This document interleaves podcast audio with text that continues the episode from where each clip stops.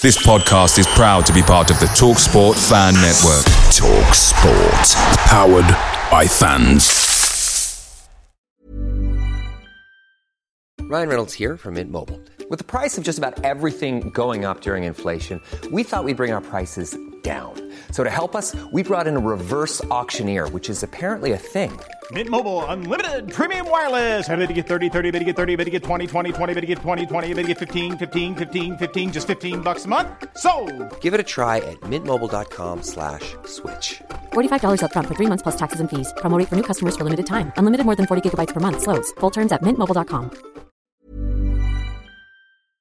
The TalkSport Fan Network is proudly supported by McDelivery, bringing you the food you love. McDelivery brings a top-tier lineup of food right to your door. No matter the result, you'll always be winning with McDelivery, just like Leicester City this season. So the only thing left to say is, you win. Order now on the McDonald's app, and you can also get rewards points delivered too.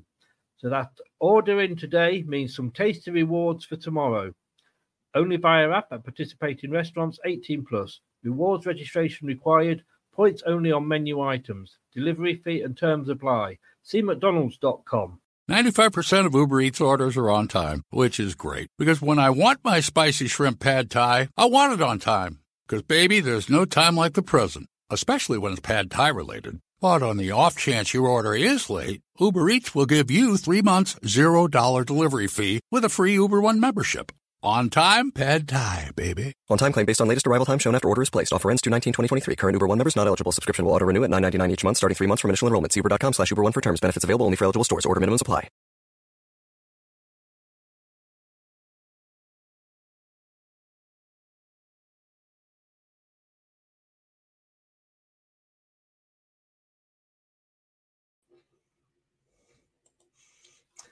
Good evening, welcome along. Still watching Germany? Why?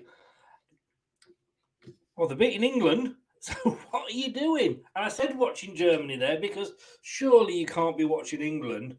I mean, it's just like watching Leicester. It's time! Strap yourself in because we're set up, switched on, and ready to go. You are watching and listening to Chris and Leicester Till I Die TV on YouTube and your favorite podcasts.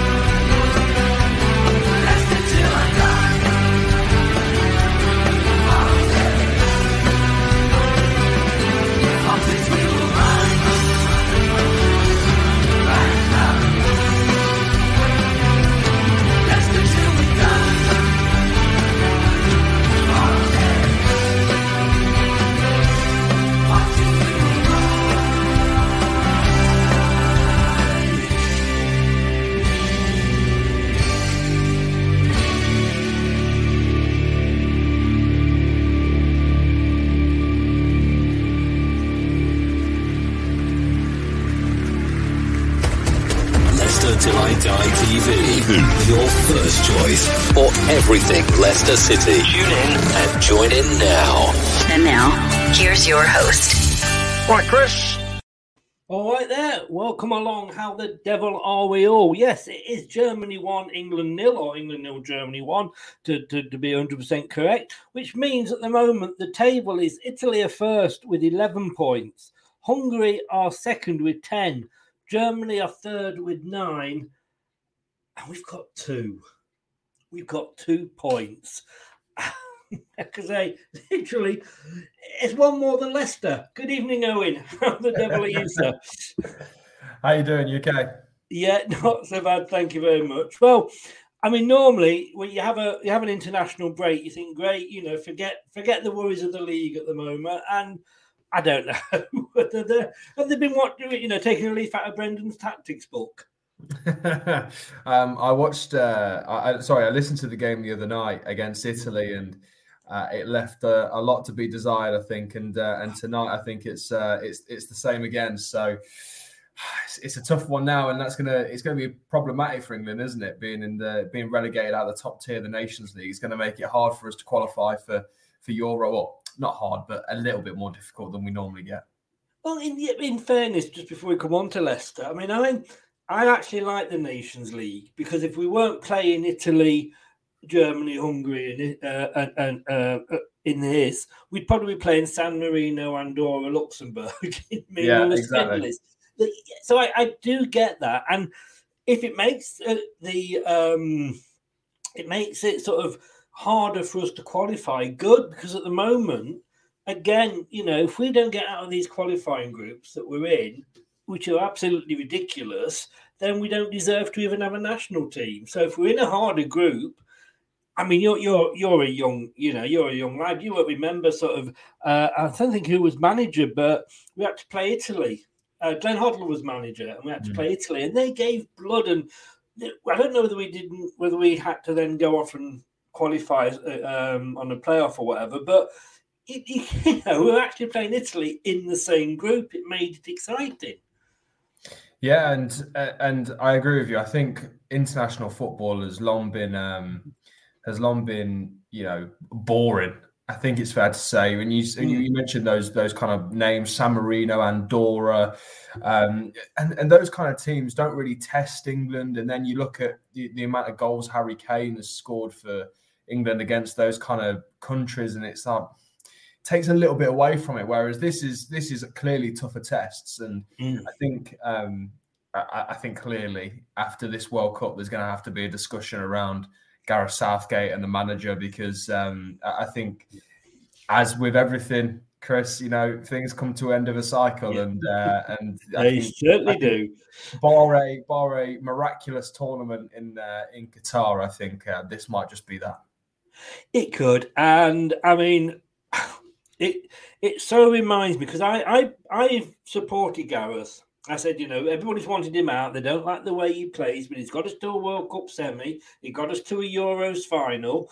You know, we're further than we've ever been before, if you like. You know, mm. probably our second or third best ever manager. But now it goes, it's going wrong. But then I'm looking at Leicester, and last season, I I stuck by Rodgers. I said, you know, all these injuries, it's not his fault. Finishing eighth and getting to a European semi final with the injuries he had to me was an absolutely amazing. You know what he did was amazing. You know, uh, probably did better than you know Pep winning the league. But again, this season it's all gone a little bit tits up, hasn't it? Yeah, I, I, mean that's that's certainly one way to put it. I think, mate. Um, it's uh, it's it's been difficult. I think we can all we can all sit here and agree it's been really difficult um, for Leicester this season, and it, it's it's even difficult to kind of put your your finger on exactly why that is the case, and and that that's something that when I've been thinking about is actually um, it, it, it's quite correlates quite well with you know all the games that Leicester lose. Mm. And in the whole time under Brendan Rodgers, I don't think that there's been too many where you can go, it was because of that, that one thing that happened.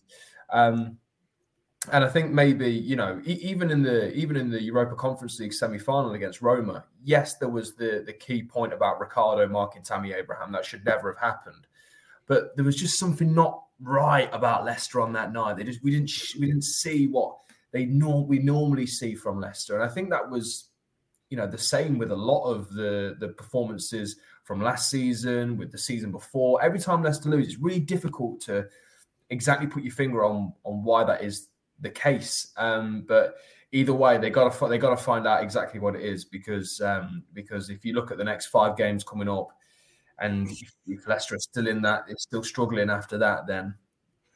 I mean, I, I actually. We're going to have to start talking about it.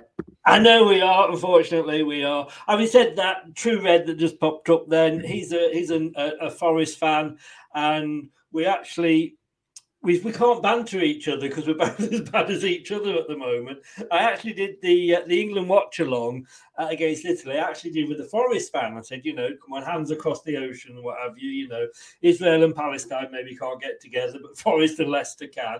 And we'd agreed that we were not going to talk about Leicester. Forest was going to talk about England. The game was so boring that we just ended up talking about Leicester and Forest all game.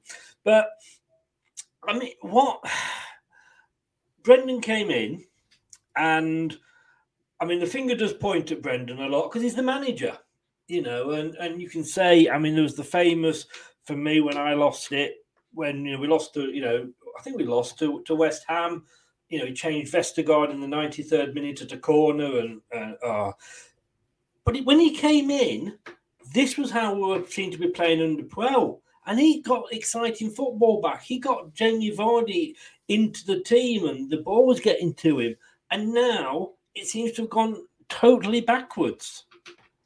Yeah, I mean, when I think, and it's when you look across Brendan's whole career, um, it's very, it's very clear to see that when he arrives at a football club, when he arrives with a new team, um, that you're going to get a real reaction. And and clearly, you know, speaking to people in and around the club, speaking to people in the in the women's setup as well. When when they first joined up with Leicester City, he provided some really in depth uh, sort of presentations about how he wants the team to play. He mm. provided these these just that kind of you could you can see the Jose Mourinho kind of style tactics cards he was handing around and all, all those different kind of things. Um, and clearly you get that initial reaction, but then it's difficult afterwards to see, you know, where where kind of Brendan goes from there on. And you know, this is the longest he's ever been at a football club. More than more than at Celtic, more than at Liverpool, more than at Swansea.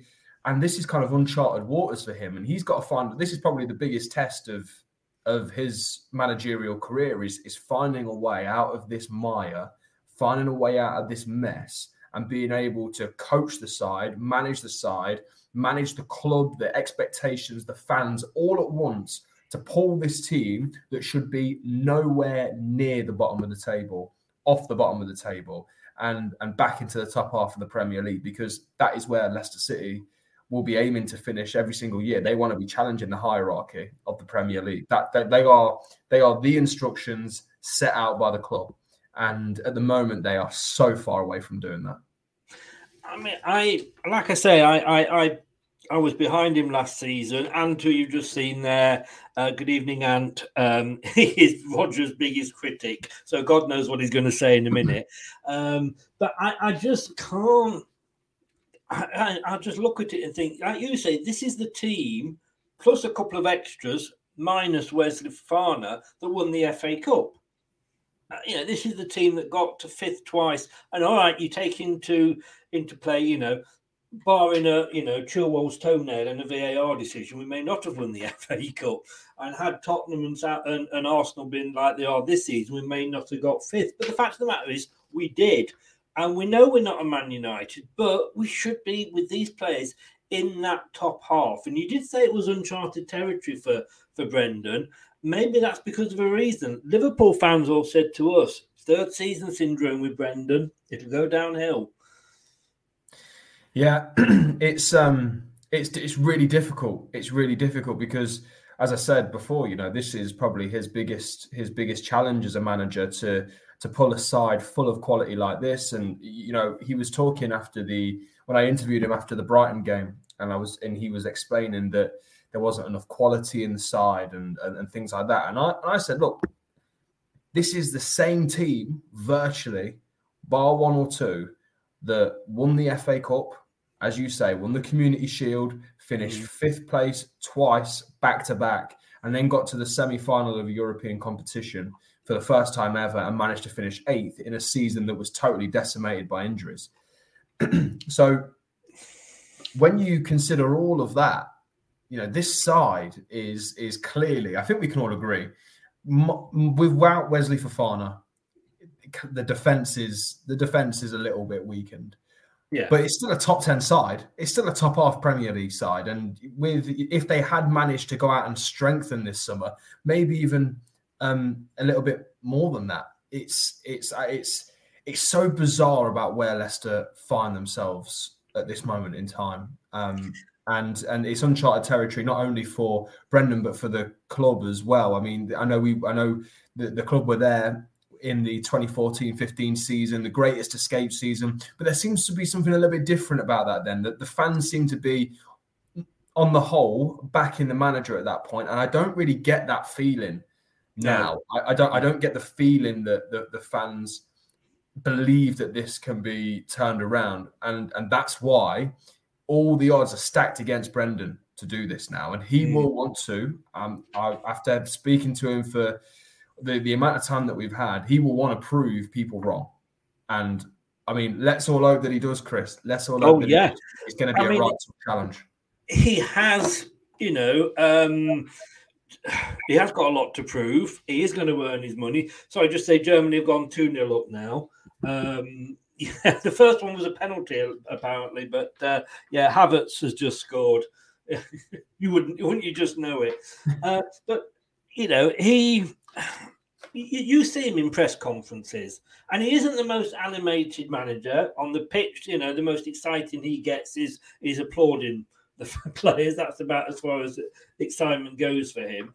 But he, he and I don't know he's.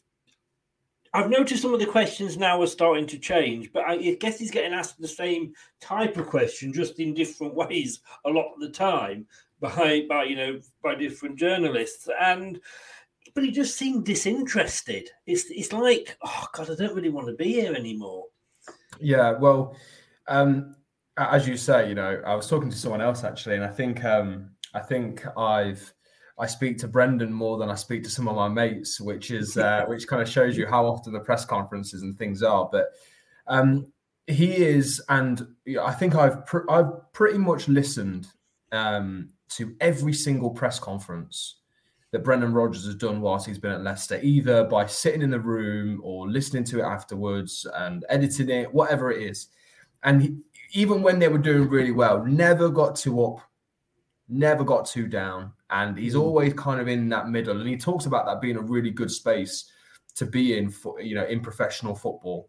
Um, and because you know it's it's when you win it, you, you can you can get too high and then you become complacent yeah. when you lose you can feel like you're down and then it's really difficult to get out of that and he talks about that middle ground being the kind of perfect place to be and he really does embody that um, mm. but things seem to his press conferences seem to have to have changed we we sat down with him um, for an exclusive interview on on radio leicester in the summer and it was the first kind of interview that he'd done and he he talked a lot about a lot of different things. And i was really surprised how open he was. And it was perhaps the most open he'd been about lots of different things. And i think that's only kind of increased and now he's being more open than ever. In every single press conference it's more here's details about the club. This is what this is the thinking behind it. And i think that is i think that's great. Um, for the fans and for you know for for people like us, Chris, who have to talk about Leicester, yeah. it's, it's, it's, much better to to know exactly what what's going on. And Brendan outlays that really well. Um, but it does feel different. You know, the the talking about players at times feels different. We were talking about it on the football forum tonight, and about how you know talk. I asked him after the Manchester United game about why Çağlar Söyüncü wasn't played at centre half instead of Ndidi, and he said he's been nowhere near the level, not in training, not in matches, and I just and I just thought this is this feels strange. This feels different that Brendan's talking about his players in that kind of way. Um, it, it's it's hard. It must be hard being a Premier League manager. And I heard Jordan on the show a little earlier on. He was talking about how he's the only person who speaks at the club, and he is. He is the the voice. He is the face of Leicester City. And the mm. questions the questions have to change because I can't turn up to a presser and ask the same questions to Brendan week in week out because he's only going to give the same answer. So it's about trying to find a, a, new way of of asking about a similar subject, and that becomes. I mean, you were talk, you were talking about the Great Escape year, and I had a season ticket that that that particular season, and as you know, I live on the south coast. It was like a mm. seven and a half hour return journey every week to see us lose again, or every other week, sorry, to see us lose again. But the players, and as Ant alluded to then, the players, we weren't getting stuffed 6 2, 5 2, 4 2. It was two ones, one nils. The players, you felt like the players would go on that pitch and they were putting in a performance. These players, I don't feel that. You know, I don't feel that they are now. Whether that's down to Brendan or England have got one back, um, so that's uh, that, obviously not playing like Leicester now. But yeah, I do. I, I don't like you said. There is a different feel about it. Those players would die for for Nigel Pearson, and I just wonder whether Brendan might just be starting to lose the the, the, the players a little bit, lose the dressing room. It, it's. I, I, always feel that that phrase is really interesting, like losing the dressing room, about how mm. that can happen. Um, and how it happens and how players act when you you see and, and sometimes it's clear as day to see, isn't it? I mean, you only have to look at any of the sides managed by Jose Mourinho and you see uh, you see what it is like when he comes to the end of his his tenure and all of a sudden he looks about 15 to 20 years older than he actually yeah. is. Um, and then he rocks up at his new club and he looks about 20 years old again. It's ridiculous. Um, yeah. But uh, yeah, it, it, when I talk to the players and I see the players coming out the dressing room, um, they all seem to have a similar feeling about what's going on. And, and all of that is based around the fact that they believe in Brendan and they believe in the game plan and it's not too far away and it will come. All they've got to do is keep to keep keep working. And I think they take I think they take a lot of accountability for the form that we've seen from Leicester.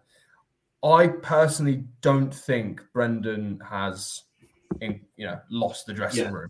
I think I think he has the support of the players. But one thing I, I don't think, and we were, as I say, we were talking about this on the football forum tonight, and Matt Piper was saying about how sometimes you can, and he had personal experience of this. Sometimes you feel like I'm backing the manager, I like what he's doing, but there's there's no trust in selection, and that's because um, you, there are some players that will know that if they're fit, they start. And Leicester only have maybe one or two, max three of those at the moment. You're talking yeah. about Jonny Evans and James Maddison, and at a push, maybe Danny Ward. Um, and I'm sure we'll end up talking about him at some point yes, as well. The uh, the the in- incredible nature of it is is that I'm not sure the Brendan knows what what his best eleven is at the moment, or or perhaps even the best formation is it a three at the back? Is it a four at the back? And and sometimes that trust, parts of saying, can be lost in the manager when it comes to that, despite you know really agreeing with uh, with, with, with what he's doing. Yeah, England have just pulled one back through Mason Mount, so it's now two two. England. yeah. Southgate, do you want to come to Leicester? All is forgiven. Yeah. The, the thing is, though, it's like how long has he been here with the same players, like we were saying, and yet we're saying maybe he doesn't know his best 11? And I do feel like Nigel, we know he wasn't particularly brilliant at press conferences. you got YouTube to prove that. But he, he would defend his players. And it was the phrase that Jordan used earlier about throwing players under the bus. I've seen tonight that he's come out and said maybe it was the wrong decision to, to, to play Ward. Well, what's Ward going to think? You know, looking at that, he's saying to Soyuncu he's not good enough, and then he's also saying he doesn't want to. Um, he doesn't want to play players that don't want to be at the club, and yet Tielemans is starting every bloody game. Surely he's been there long enough to know what his best formation is, know what the players can do for him. Yeah, I mean, yeah, uh, and I totally hear hear that Chris. I mean, as you say, he's he's been at Leicester what best part of two and uh, three and a half years now. Yeah. Um, and and that that's a long that's a long time to to be a manager of a football club, especially when you know he he's spoken about how the refresh needed to be made because it was a because the, the it was the, the cycle of the players had come to an end and that it's or you always need to refresh it because it had been the majority same group of the players for so long yeah. Um, but I think the, clearly something's not working tactically, which is for me, which is the, the issue. That there's there's something not quite right in there, which is leaving Leicester wide open.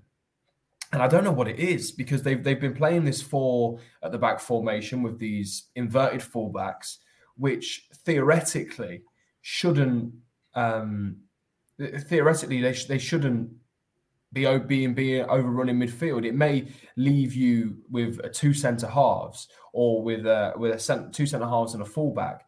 But then you've also got this extra man in midfield and Wilfred Ndidi being in there, and clearly his form has fallen off a cliff. But theoretically, they, they shouldn't be getting overrun. So why is that? What's happening elsewhere?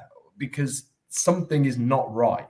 And you know, regardless of whether you think it's a three at the back, a four at the back, whether they should, whether Vardy should play, whether he shouldn't play, whether it should be Daka, Iheanacho, Barnes, doesn't matter they're bottom of the table. They got one yeah. point from seven. They've conceded 22 goals in seven games. Something is not right.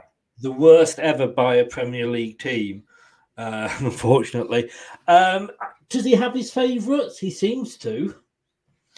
Um, well, I think, I think, I think certainly Jonny Evans, James Maddison and Youri Tielemans are are are players that you can pretty much guarantee and he's spoken glowingly about about them perhaps more than anyone including um including Jamie Vardy as well. Um but but when you look at Vardy's form at this moment in time it's it's difficult isn't it to look at to look at him and and, and think about where that next goal is coming from and he's been he's been out of favor to Daka at points this season but Jonny Evans is obviously that rock at the back of the defense Youri Tielemans he's spoken about as you know a a captain and spoken about him as like a coach on the pitch and the really, really important player for Leicester. And James Maddison is perhaps Leicester's best player. I think I would certainly yeah. say he was at the yeah. moment. And he talks about him being one of the best in the Premier League 15 times a season, however many it is. Uh, I, I, think I think those three, but I think they're warranted. I, I, what, what, do you, what do you think? I don't think Tielemans is, to be honest with you, because for me, yeah, Evans we we know even if it's Soyuncu and Evans, he always played better when Evans was there. You know, mm. and a lot of people. I just want to say, Andreas there just wants to say thank you to yourself. Uh, You've been a great help to hear directly from Brendan what's happening. So uh, Andreas says thank you. Thank you uh, very much. From, for me, a lot of people say, including Craig, my, my co-host on a lot of shows, that he's not an Evans fan and he's slow and he doesn't clear the ball. But I think he, he's he's got that experience. Rather than just hoof it, he tries to he, he, takes the time to look and see what he can do with it. Maddison's been our best player. Yeah, he should be in the England squad, but that's another argument. Um, Jamie Vardy is a, is a difficult one because he's not getting into the game. Mm. The way that we're setting up, he's out there, up there on his own, and he doesn't. And I'm just going to go back to, to, to a point that Ant made and what you said he is almost a contradiction because we did so well when you had Vardy and Iheanacho together. It was forced upon him. Iheanacho ended up being the top scorer that season. Next season, he went back to one up front. It's obviously not working at the moment because they were not getting the ball to him. Um, and as Ant says there, you know, what what do you make of Iheanacho's treatment? Because I, am surprised he's not knocking on the door saying, "Come on, play me or, or let me go." he's such a weird player, isn't he? And mm. such a confidence player as well. I mean, you just see what happens when he gets put into a side. Um, not not last season, season before, and the, the, the, FA Cup winning season when he finished the club's top goal scorer. He just ran rampant, didn't he? Almost single handedly yes. got Leicester to the FA Cup final. Yeah. Um, and then, you know, struggles last season. Doesn't really seem to get anywhere near the, the, the team, and is used a bit more as an impact player um, once everyone was kind of fit again and Leicester reverted back because they were playing a, a three at the back, weren't they, for, for a yeah. long period of time. And then yeah. once they revert back to a four at the back formation, it's difficult to fit Ian Iheanacho into that because clearly the, he, he struggles to play as a number nine. He mm. struggles to play as the kind of last the last man. He can't he can't really move between centre backs. He can't he yeah. can't preoccupy them as as well as a player like uh, Daka or Vardy could because he doesn't have that really real scary pace that defenders have to really keep an eye on him, and he's more pick the ball up. Um, and and that's why I think he's thrived so much when he's played alongside Daka because they play as a two and they play really well together. I, I think it's it's a waste at the moment of a real, real finisher and a real, real cutting edge. And if Leicester are going to start to real really pick up points, I, I think you've got to be looking at Ian Iheanacho, and I think you've got to be saying to him because obviously he's a confidence player. You've got to be saying to him, right, you're starting the next five games. I need this many goals from you. I believe you can do it. and really just empower him to go out there and play. Because when when he's on, wow, what a player! But when he's off, and he, he doesn't get the credit, I don't think, because it's a great link up between the midfield and either Vardy or Daka. And you know, I think we know that Vardy and Daka are going to be one of them or the other is going to be 60 minutes and one of them is going to be probably 30 minutes, you know. But he, I, I just think he is totally and utterly wasted. But then it's often said stubborn and Brendan are two words that you often find in the same sentence. Um, Sherry's asking here, do you think Kasper leaving has had an impact? Do you think he should have left? I've got my opinions on it, which you probably know if you saw the show earlier. What are your thoughts on Kasper leaving? I think um, there was a lot of fans last season who were talking about Kasper and saying that it was time to move Kasper Schmeichel on from the football club. And they were talking about his distribution from goal kicks. And hey, let's all hold our hands up. His distribution from goal kicks wasn't the best at times, and um, sometimes he'd nail it and it was unbelievable, and then other times it was just straight out of play, shanked out the way. But one thing I think we've clearly, obviously seen this season is that people massively underestimated the effect that he had on the accountability of the players. And as the club captain for what he won, what he did, the way he held himself, the way he acted, the power he held in that dressing room. I don't think you could you could have thrown anyone in there that you know wouldn't have respected Kasper for for what for what mm. he'd done, and to, to for him to to have left Leicester City, left a huge hole, not just in the in an incredible shot stopper, but um, a huge hole in the dressing room, and that is that is so hard to fill. And I, I don't think, and this is not his fault, but I, Danny Ward's not that character. He's not the same kind of character from what I've seen on the pitch that will hold players to account in the same way that that Kasper Schmeichel did. And I think that is is a huge miss for Leicester. And I I don't know about you, Chris, but if you could uh, reverse the clock a couple of months and keep Kasper Schmeichel at the football club, I certainly would be pushing that button. I don't know, you see. Uh, I'm just saying England are now 3 2 up. Talk about the comebacks of comebacks. Wow. A, a, penalty there. I'm just having a look where it puts. Uh, I'm not sure what group. We, I think are we in Group L? Um, we've, we've kind of gone off the, the, the screen anyway. We, with, with it doesn't matter, we're down anyway. But uh, but what a comeback! What a comeback! It's even more nice when it's against the Germans or the Argentinians, isn't it?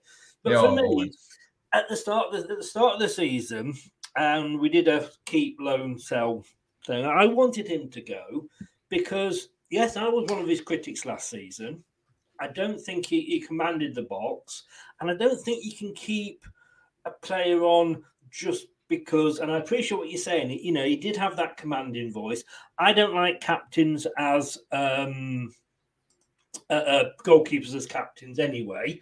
Uh, I think you need an outfield player for that. And I did want Ward to step up, and then Iversen to step up. And all right, we brought Smithies in. God knows where, what he's like. Um, Jakupovic number two, I'm guessing. But I mean, Ant says here, um, Kasper leaving was not the mistake replacing him with Ward was. I mean, to my mind, Ward's had one. Uh, sorry, Iversen's had one good um, game this season. It was against the fourth tier team who had four shots and he saved a couple of penalties, which Ward quite often did in the in, in the cups as mm. well. I just I mean, he did want a longer contract. And I just looking at him last season, is it Ward's fault? We know we said earlier we're going to come on onto that. I mean, would you be starting? And again, Brendan's come out today and said, "Well, you know, I might have got it wrong about the keepers, and then my number one's going to be." He he seems to be throwing everybody under the bus because he never heard Pearson come out very rarely and, and have a go at the players. What must Ward be thinking? Well, a penny for his thoughts, eh? I mean, he um, he has waited so long for this opportunity, and it's finally presented itself, and it couldn't have gone any worse, could it? So far, no. um, for for Danny Ward, I think I hear your point about the, the commanding of the box from from Kasper. Although I do think there were other um, there were other players at fault for for that kind of thing for for continuing to you know to to defend in that kind of way. And no one was really being aggressive to go and head the ball. And Kasper wasn't a big goalkeeper so he can't dominate the box like other goalkeepers can. However I think looking at some of the goals this season I think Kasper saves some of them you know. I think he at least gets fingertips to some of them. You know, I, I, think back to Brentford on the opening day of the season when Josh Dasilva scored their second, and I thought I, I, I looked at the replay and I just thought I think Kasper saves it or at least gets something like it. But Danny Ward didn't even move, and that's what you miss. That's what I think Leicester are missing this season. You're getting a keeper who's bigger, stronger in the air, certainly, but you're missing that shot stopper that real, real top quality shot stopper, which was by far and away Kasper's best on field attribute. Um, and you just don't have that. You just don't have that now. And, yeah. and, and when you look at some of the goals, I think you can look at that. Although I, I think it's interesting that Brendan's talking about. It, it, I've not I've not seen the story. I've not seen the quotes, but if that is true about him talking eh, about his goalkeeper situation, I I asked him about it earlier on in the season, and I said, you know, mm. does there come a point where you have to look at the goalkeeper situation and consider a change, taking Danny Ward out of that kind of firing line? And he said no, pretty much. And he said, I've always said that Danny Ward was always a number one goalkeeper at this football club. Along like we had, we had two number ones last year, is what he said. And I thought, okay, fine. I mean, that's that's that's clearly settled it. I think Daniel Iversen perhaps would have been the starting goalkeeper this season had he not made some horror errors in preseason. I mean, that Notts County one where he came out, the one yes. against OH Leuven, uh, he would have stood much more of a chance to be starting in at least some of these games this so far this season had he not made those those uh, mistakes. I think. And do you think? I mean, it's not just. I mean, that's one example. It's three three now, by the way. so the game I decided not to cover, and it's six goals. But I just think, like you know, he, he, said about all you know, certain players that he named should be you know, looking through the clubs, and now they've not, so he's got to try and get them back. He, he, he seems to blame everybody, but Brendan. Yeah, I mean, I think, I think clearly he is a man who really believes in what he does and really studies the, the game and really studies his own tactics clearly. And he often talks about getting there first first one there in the morning, last one out, turning the lights off on the way out of Seagrave. And um, yes. and I, I, I, believe I do believe that, but that there there has to be a point where you look at what you're implementing. I think in any any business, any walk of life, if something's not working, then you have to you have to. I mean, if we if if at Radio Leicester we were getting no listeners for the football forum, I think you know yeah. you have to look at what you're doing. Yes, um, yeah, and you, and you have to you have to reevaluate that, especially you know if things start dropping off, you have to do that. Um, and he still clearly seems to think that the the reason why Leicester are not are, are not performing is because he, the players are not doing what he's asking them to do, or the players aren't showing the quality that they need to to play the system that he wants to play, or they're making silly mistakes. That I mean, uh, some of the goals. I mean, some of the games this season, I don't think we can necessarily blame Brendan for because he there's only so much he can control from the sideline. You know, if if when Wilfred Ndidi gives that ball away against Spurs for the Bentancur goal, there's not a great deal yeah. that Brendan can do about that. But so when you look at the West Ham game last season, bringing Vestergaard on in the 92nd minute yeah. uh, to defend, uh, just as about West Ham were about to take a corner, that you can blame him for. Yeah, oh yeah. Only bringing two substitutes on when we were allowed five, and then complaining that the players were tired. Um, then saying, well, you know, we've got one of the, you know, the youngest squads, the experienced squads, whatever. Well, we then get beaten 2 1 by a team that 10 of the squad that turned up against Southampton were in the squad that beat them 9 0.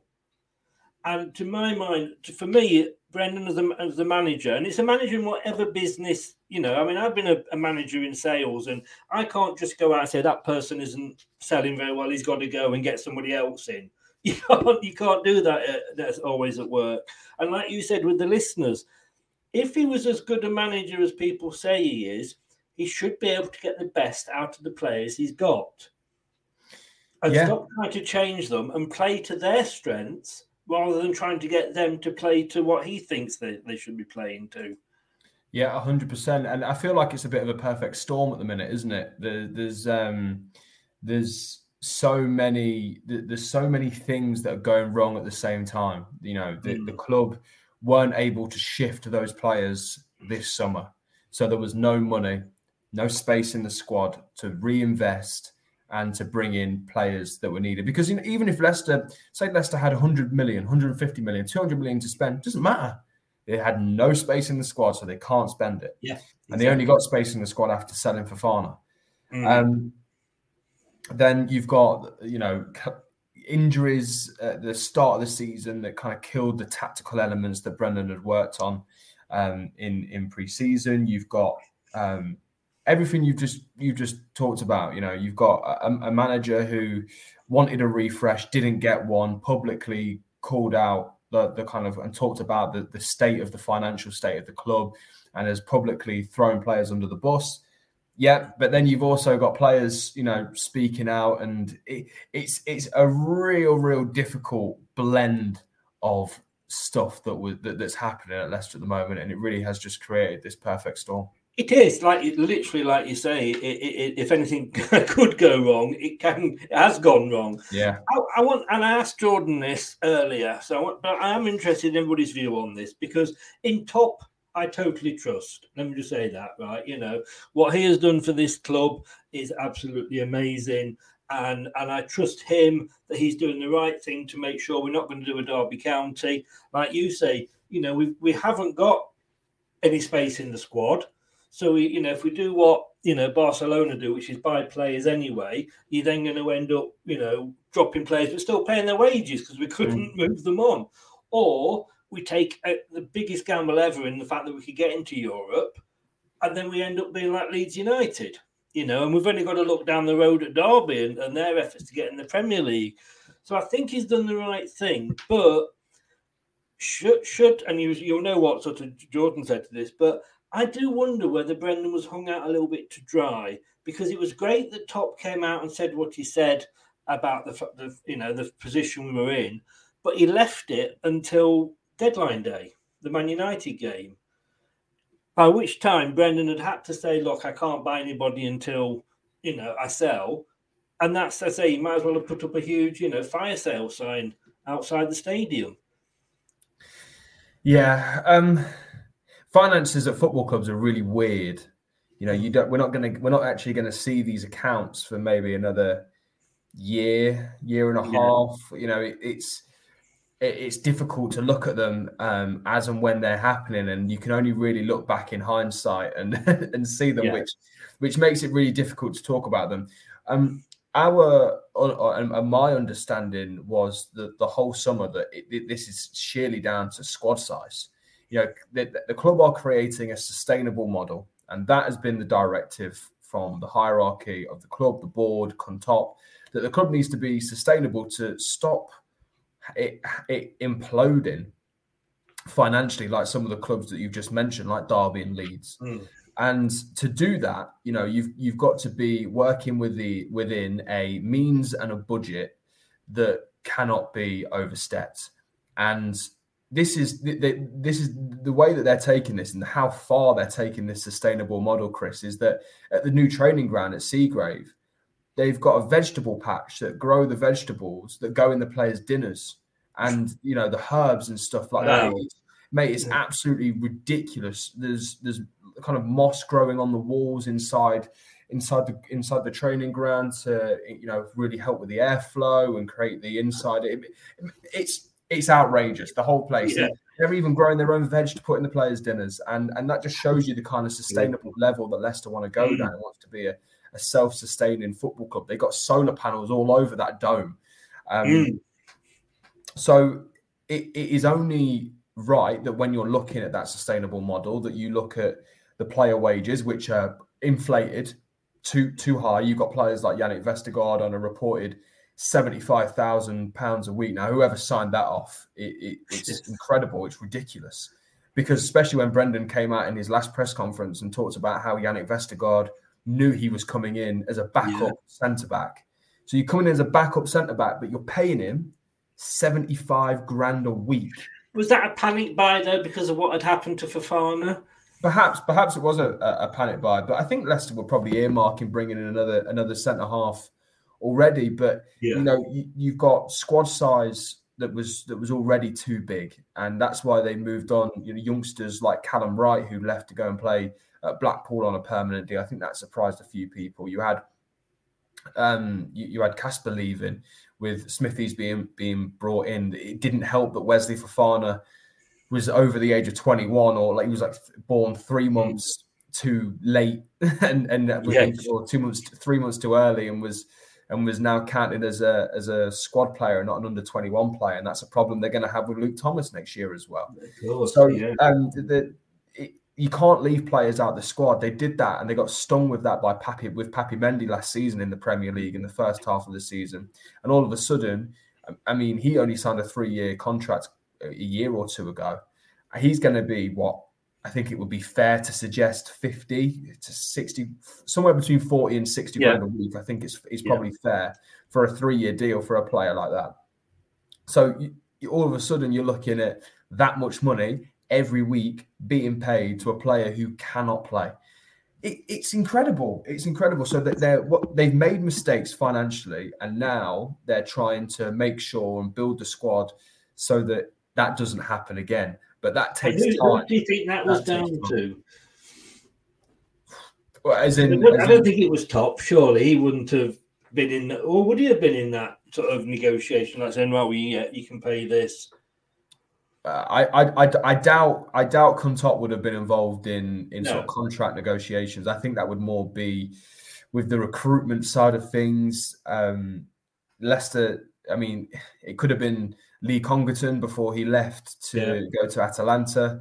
Um, Brendan Rodgers is obviously it would be part of that you know sort of player recruitment process but i'm not sure whether he would be the man sat down with a pen and paper going here's the contract for 75000 pounds a week just sign here yannick um, uh, jon rudkin would have certainly been involved i would expect I was going to say he he gets the he never gets the credit when we seem to sign a great player, but he always gets the uh, the bullets when we buy you know or something goes wrong. Yeah, hundred percent. It's like John, John, I've I've I've spoken to John a, a couple of times. Him and he was uh, he was Matt Piper's coach when he was oh, younger in the in the academy squad. So sometimes when we're walking and into the same entrance at a stadium, and they them to have a bit of a chat, and I, I he's you know a, a, guy who, as you rightly say, has has brought in and over, overseen the recruitment and not just the recruitment. Clearly, as the director of football, he'll be doing much more than that, but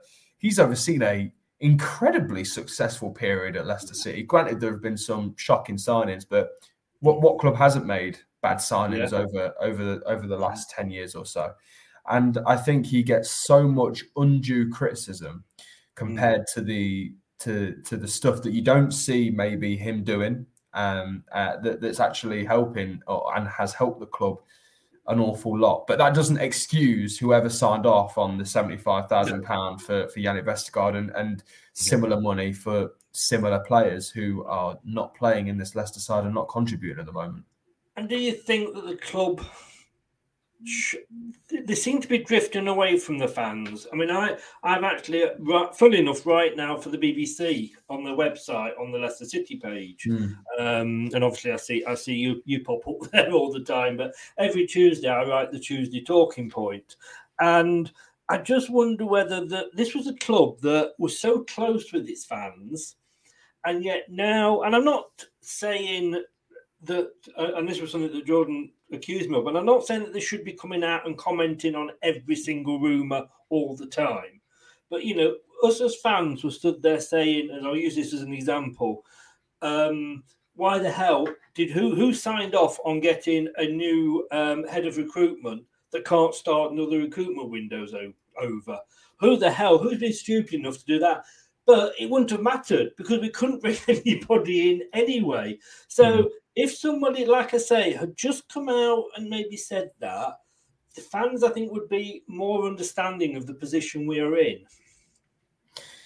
The the the saga with Martyn Glover is is so strange, and um, Rob Rob Tanner covered that really well for the Athletic, and um, and and was able to get some some really good sort of inside scoops on on exactly what was happening. But yeah. um, the, the the the the whole thing with him not being able to arrive until September the first was uh, Southampton. It wasn't yes. it wasn't anyone yeah. at Leicester. Um, but the reason they're so keen to get Martyn Glover in is because of his creativity in the transfer market and his ability to work in markets that that are very different to where the rest of the clubs are are looking, and he's able to do that. And we, we've we've seen in his time at Southampton the, the kind of players that he's signed and he i was speaking to the, one of the southampton reporters and apparently he's really creative in the way that he negotiates deals and to get the best for the but not just the player but the club as well and and to work it out that way and to make deals happen by hook or by crook in, in some mm. way within the budget that he set, which is a lot smaller at Southampton than he would be able to be given at Leicester yeah. City. So, and, and, and he's really well connected throughout the game as well, which is maybe another reason why Leicester might want to bring someone like that in because they're already struggling to get rid of their players. I, I, I, totally get as to why he, that he was chosen, mm. but because you know nothing was said, and it wasn't just I think it was the fact that you said earlier about the perfect storm. You know, there was that, oh, we can't join till the transfer windows closed. You know, like what is the transfer head of recruitment, and then oh, we've got this new um, new set piece coach, and he's going to have his work cut out, isn't he? But oh, he, he can't come in because can't. We can't get him a visa, and mm. it's hmm. all one thing on top of the other that that that you wouldn't normally question. You know, you know, oh yeah, okay, so he can get a visa. Yeah, we know what it's like now because of Brexit and what have you. But putting everything together, and it's it's it's just yeah, in one hell of an awful awful summer. It is, it is. Um, uh, but one thing I will say on Martyn Glover is that him n- n- arrive whenever he would arrived um, would not have affected the plans for this summer. Was exactly, our, yeah. was our understanding at, at Radio Leicester that um, that actually that the, the club work several transfer windows in front of where they are. So Martyn Glover coming in now probably won't even be looking at.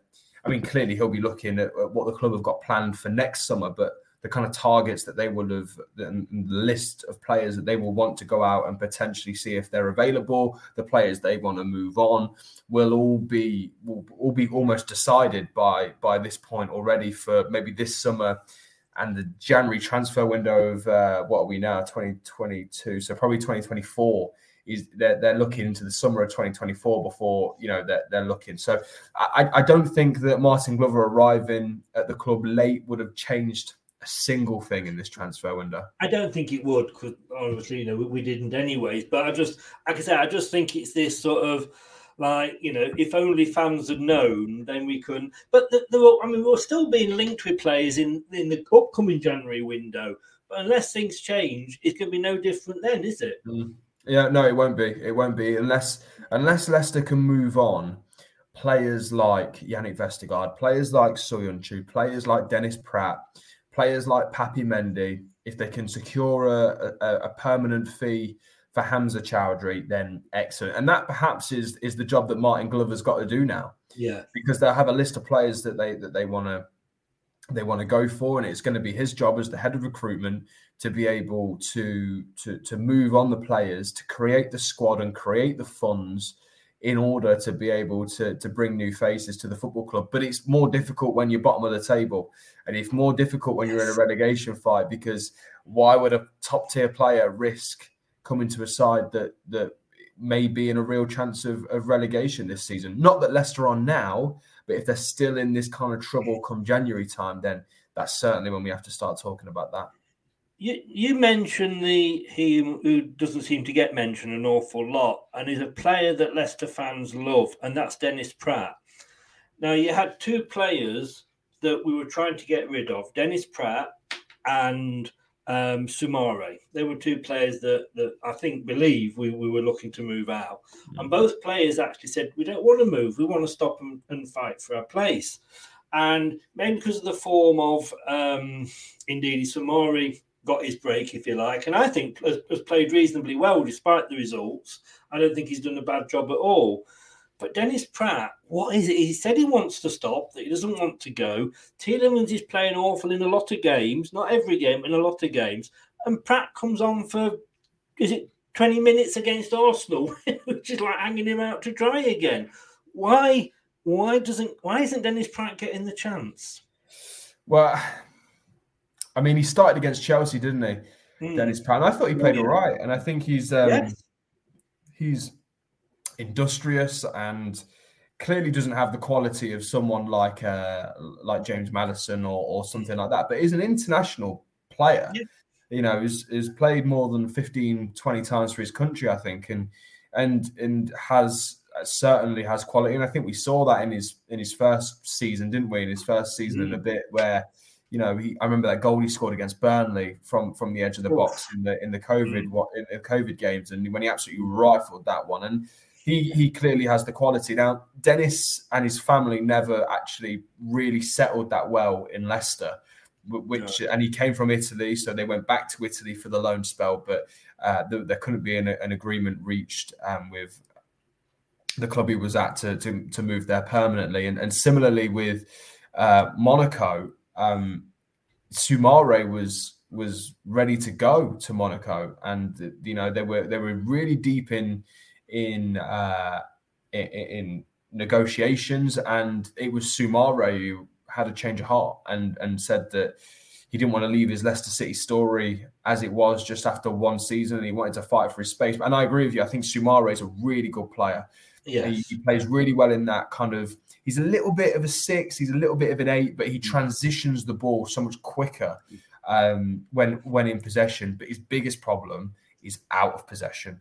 He does yeah. not run enough. He does not run hard enough. He does not follow his, his runners. He doesn't track his runners and misses out on the on the on the third man run. He doesn't see it happening around him, and he's just not quite got that pace, that that speed and for the for the Premier League where that's concerned. So he needs to improve on that. As for why Dennis Praet isn't getting the the look in at the moment, I'm, I'm not sure. But as you said earlier in the show, Chris, you know, um, Brendan Rodgers is running out of of options here. Mm. He's running out of of options and, and, running out of players to turn to. And at some point, all of these players are clearly going to get a go.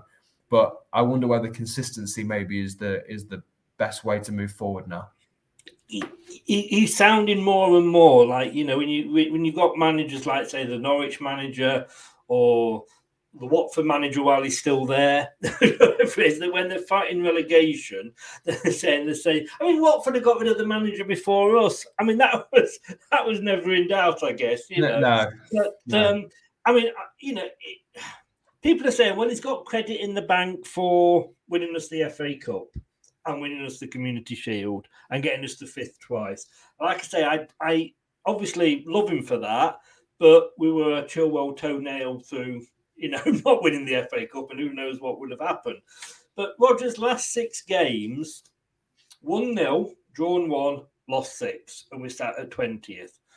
Now, I just want to compare that to Claudio Ranieri because he had, a, to my mind, probably a lot more credit in the bank because winning the Premier League was, was the better thing, I think, than winning the FA Cup. His last seven games were 1 1, drawn one, lost five, and that includes Champions League teams sat in 17th place. And he was got rid of. Yeah. And yet, with, with, three, you know, three places worse off, actually, you know, we, we weren't even in the relegation zone when, when Ranieri went. When Rodgers is still there, like I can say, in a worse position, and, and he hasn't gone.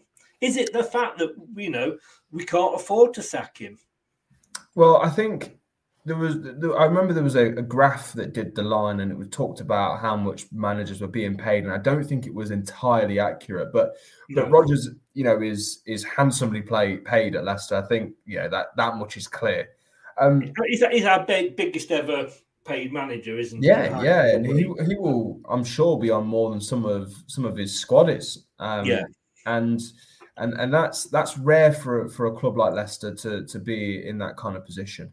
I, I think you know, and we, I, I, I sort of talked about this story on our boot room program last week, and I and I put a tweet out that people seem to um, uh, to to jump on and uh, and have a lot of opinions about, even though it was just me doing my job. Yeah, yeah. and, and and that was that that Brendan does have that kind of credit in the bank at the moment, and he does have um, the the the the chance to turn this around, and that is because I think a it, the the the achievements that he's had, but also because of the investment in him as a manager. Now Leicester have rewarded Brendan with a big new contract a couple, just a couple of years ago for five years. Um, be, be, be, he's one of the top paid managers in the Premier League now. They've invested and backed him in the transfer market every single month, every single market really, bar the the one that's just been, and that and that is for mm. reasons that you know were were a little out of Brendan's and the club's control. They couldn't really, yeah. they can't, they couldn't get rid of those players, so they couldn't yeah. buy anyone in. But the summer before that, they had their biggest ever net spend and that mm. just tells you about the backing that he's had. So, because of that investment of, in him as a manager, in in building this squad over the last few years for him, for giving him this new contract, that they are going to give him the chance, another chance to turn this around. And as we well know, with the likes of Claude Puel last time out, Chris, the, the club like to give the managers. I mean, think how bad it really got under Claude Puel. I mean, those they were they were some dark days there, but the club persisted until they couldn't go on any further. And I think that's what they're they're doing now. And if he can, if if they he can turn it around, it has to be in these uh, in these next five games: Forest, Bournemouth, Palace, Leeds, Wolves. All games. If you want to finish where Leicester want to finish, you have to be taking points out of them before that Man City game. And mm. I think they'll have a they'll have a um, they'll have a target in mind of the number of points that they want from those games, and quite right as well, because it needs to be a high target because they otherwise they'll very quickly find themselves in a relegation battle. But that all starts a week today against Nottingham yes. Forest in yeah. the Premier League, and if and, if that goes badly, then I mean that stadium. Will it, will it go if if we lose against Forest? I don't. I don't know. I, I, I mean, you, you've I, made you've made a very good point there. That and this was my my point is the fact that are we are what are we going to get from Forest, Bournemouth, Palace, Leeds, and Wolves on paper? All winnable games, and then yeah. one after that is Man City. Can I see us winning those games under Brendan Rodgers? No, I mean, and I'm not taking into account the Spurs, the Arsenal, the Man United, or the the um, Chelsea results because that that they're going to be tough games, even when we were finishing fifth and what have you. Mm. But the hmm. other games, we, we should be winning, and if we can't, you know, if we're getting stuff by Brentford five two, Bournemouth haven't since they lost nine 0 got rid of their manager. They've not lost, and I just think that was the time to do it because if we get rid of him after the Wolves game, we could be literally five, well, maybe you know, eight, nine, ten points adrift. Yeah. Now, at least we, we, we're catchable. Yeah, and and looking at those games coming up, um, Palace, Forest, and Leeds all home games. Mm. Uh, and and you know you've got Bournemouth away from home that clearly you should be winning anyway, and and Wolves away from home as well, which is always a tough game.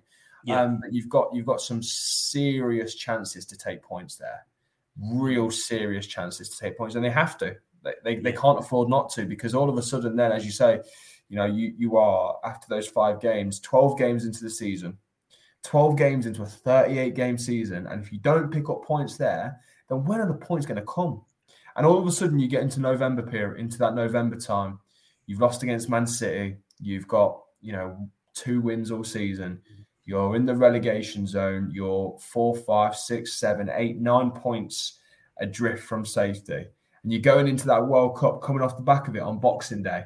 And you've got to be looking for points that early on. It, it's it could spell real trouble. So they have to get, they have to, they have to, have to, have to, Chris, get those next five games right. Well, yeah, you said it there. Man City would, would, was the next game up, which, like I say, even if we weren't where we are, you've got to say, well, we're probably not going to get much from that game. You know, most of the time, most of the time, and then you've got a really difficult one against Everton, and then you've got Newport County. And I'm sorry, I mean, we know what they've they've done us once before, mm. um, and then like you say, you've got the World Cup, and that, those five games are so important. And I don't think you, you alluded to it earlier if we were losing but putting up those battles, like I say, that we were putting up in, in the Great Escape year, you could kind of say, well, at least we're battling for it. But I, ju- I am just so worried about those games that are coming up. And, you know, when I look at Brighton in that second half, I'm, it's almost like, well, yeah, Brendan's got a plan B and he's also got a C and D and an E, but the different players seem to be playing different plans and they didn't seem to know which plan they were playing. And I just, I, I am worried. I'm not going to lie. I really am worried. You know, but you do you think Roger will Rodgers will still be here come the uh, come the World Cup break? Is that the is that the deciding point? I think I think a lot depends on the not only the results but the performances as well, because clearly the, the hierarchy and the board will want to be seeing signs that this is turning around and not scrappy wins to you know just to to to keep the club and to keep the uh, the players and the manager and the fans just kind of like treading water. So I think they'll they'll want to see performances as well. Um, I don't if it carries on like this, I don't know if they will be able to take it to uh, to to the World Cup because then you're talking another what is it? You got you got a game at the end of October as well, and West Ham, got, that, yeah, yeah. So you're talking you're talking best part of ten games before the World Cup. Mm. At that point in, I mean, you you you then you cut you, adrift, aren't you? You then you then fifteen to seventeen games deep into a season, and then you're yeah. in real trouble. And coming back from the World Cup, we've just got a small matter of Newcastle and Liverpool. Well, yeah, exactly. you know, Is that six um, points easy? Yeah, it, like you say, I, I do think I don't think he will last until that. I did say I say after last season, and I backed him and said, yeah, he's had the injuries, he's done really well uh, to get us what he got us last season. Because not so long ago, we'd have bitten your hand off for an eighth place in a European semi final. Mm. Um, and I said, let's give him to the World Cup. But I don't know if, if, if I can, to be honest with you. I am. It is like 12 part two, of the revenge, isn't it? if you quote a film phrase. I'm gonna, I'm gonna put you on the spot now. If he does go, whenever that may be, um, we don't know. So you know, there's only one person that knows that. Uh, and I say, whatever he does, I honestly think he would do it for the best interest of the club, 100%. Who would you have come in if he does get rid of uh, uh, Brendan?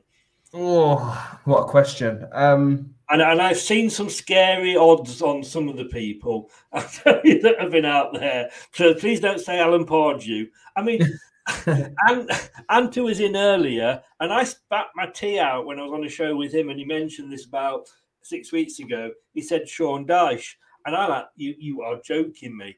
But suddenly, I'm watching him on doing a couple of interviews, actually thinking he's talking sense. But but for you, I mean, for me, it would be Thomas Frank, but whether we could afford him or not. But for who? For yourself? Yeah, I think I, I think what you've got to look at is is not just the manager, right? You've got to be looking at what the club want from a manager, and if I mean clearly he's not delivering on all of it at the moment. But when you look at Brendan as a gaffer, the things he brings and the things that he will pride himself on are things that Leicester City needs. So you're talking about attacking, uh, free flowing football that he will pride himself on. And we certainly saw that in the first two years of this time at Leicester. You're talking about a, a manager who develops youth and and wants to punch above their weight every single season. And that's what Leicester need. They they need to you know recruit well, but they need to be growing their own um, they need to be try wanting and trying to disrupt the hierarchy and wanting to punch above their weight and be that underdog that we all know that we can be. Yeah. Um, and they need they need to do that whilst entertaining the fans.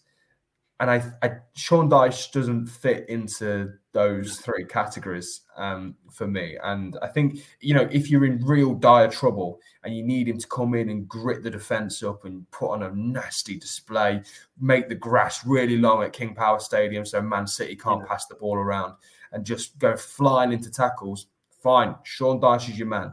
But for what Leicester want and what Leicester need, I, I don't think he is. Thomas Frank is a is a is a good shout because he you know he punches above his weight with with Brentford and they they recruit really smartly and a lot of the players are, are, are pretty young and he's good working with them and the football is good as well and Brentford fans love him so he must yeah. be doing something right there yeah. other than that and Graham Potter would have been a great choice but obviously he's He's, I can't uh, believe he's still in the betting, to be honest with you. maybe, I, maybe they're thinking by the time Brendan goes, Potter might be struggling at Chelsea. Well, yeah, maybe, maybe.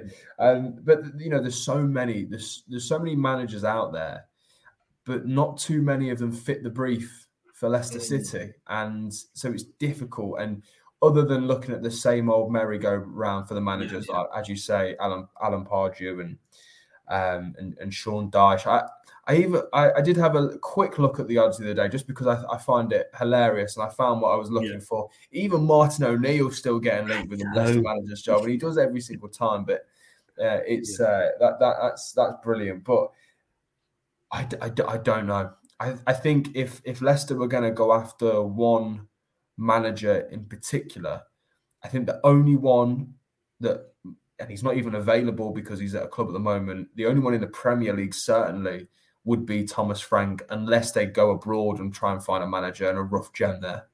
Yes, yeah.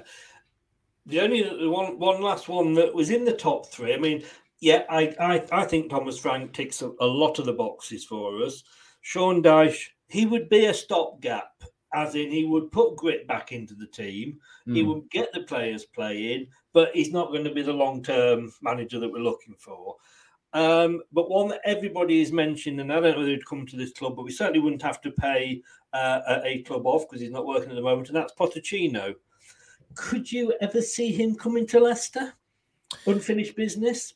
Yeah, perhaps in the Premier League, there, there may be there may be some there. I, I think one of the key things is that you know he would want a an awful lot of money. Yeah. Not only for himself, but he would want backing in the transfer market. And actually, you know, when you look at his Southampton team, yeah, they play they play good football, but didn't do too well.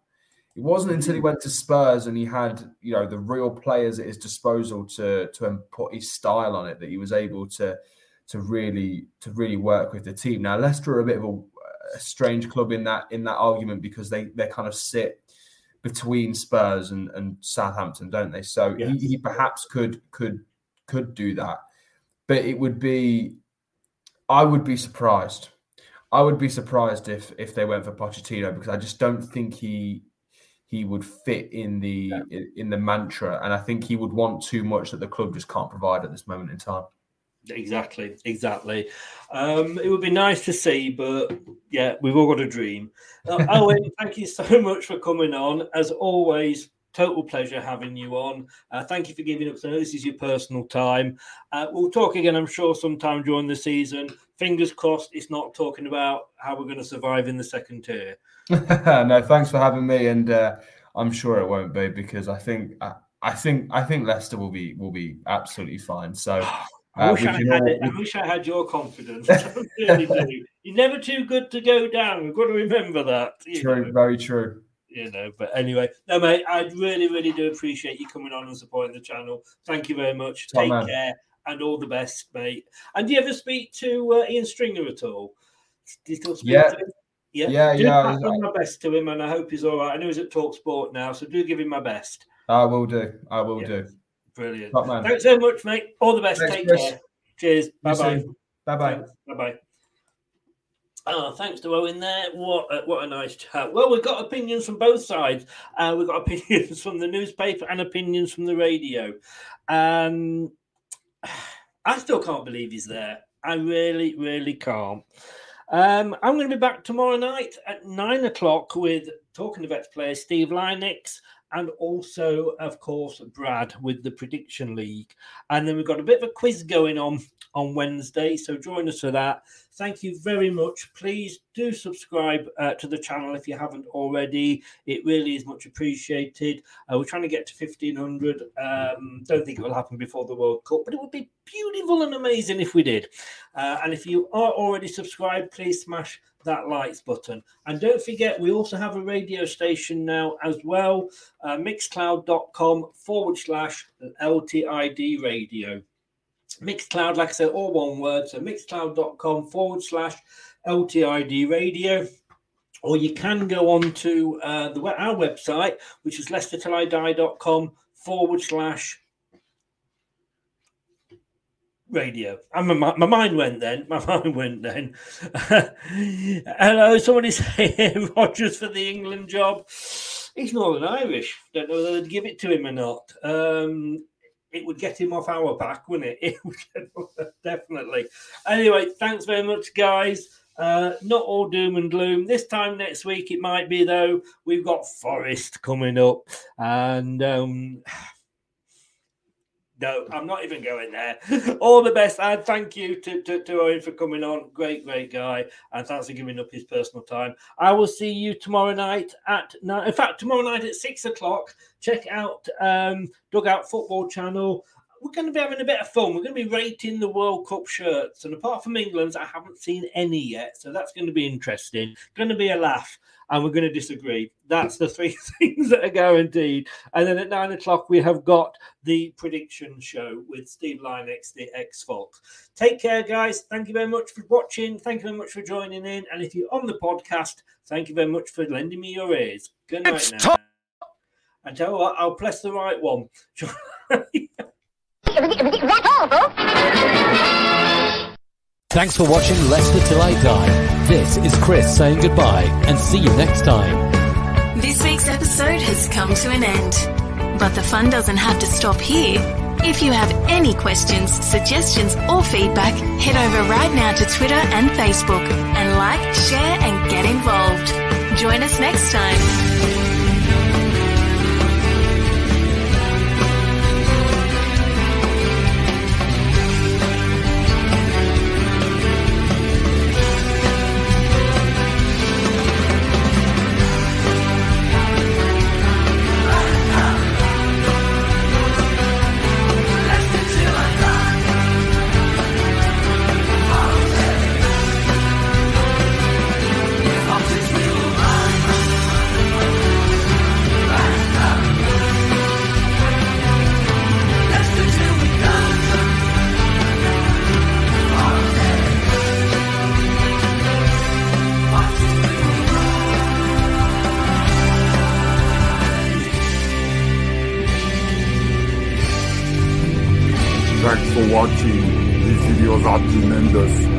Better like them too, or I'll be back.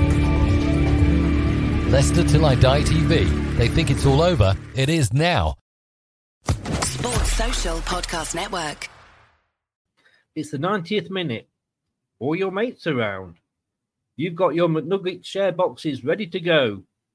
Your mates already got booked for double dipping, and you steal the last nugget, snatching all three points. Perfect. Order McDelivery now on the McDonald's app. You in?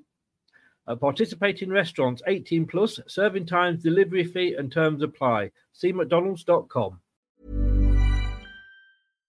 Hi, I'm Daniel, founder of Pretty Litter. Cats and cat owners deserve better than any old fashioned litter. That's why I teamed up with scientists and veterinarians to create Pretty Litter. Its innovative crystal formula has superior odor control and weighs up to 80% less than clay litter. Pretty Litter even monitors health by changing colors to help detect early signs of potential illness. It's the world's smartest kitty litter. Go to prettylitter.com and use code ACAST for 20% off your first order and a free cat toy. Terms and conditions apply. See site for details. This podcast is proud to be part of the TalkSport Fan Network. TalkSport. Powered by fans.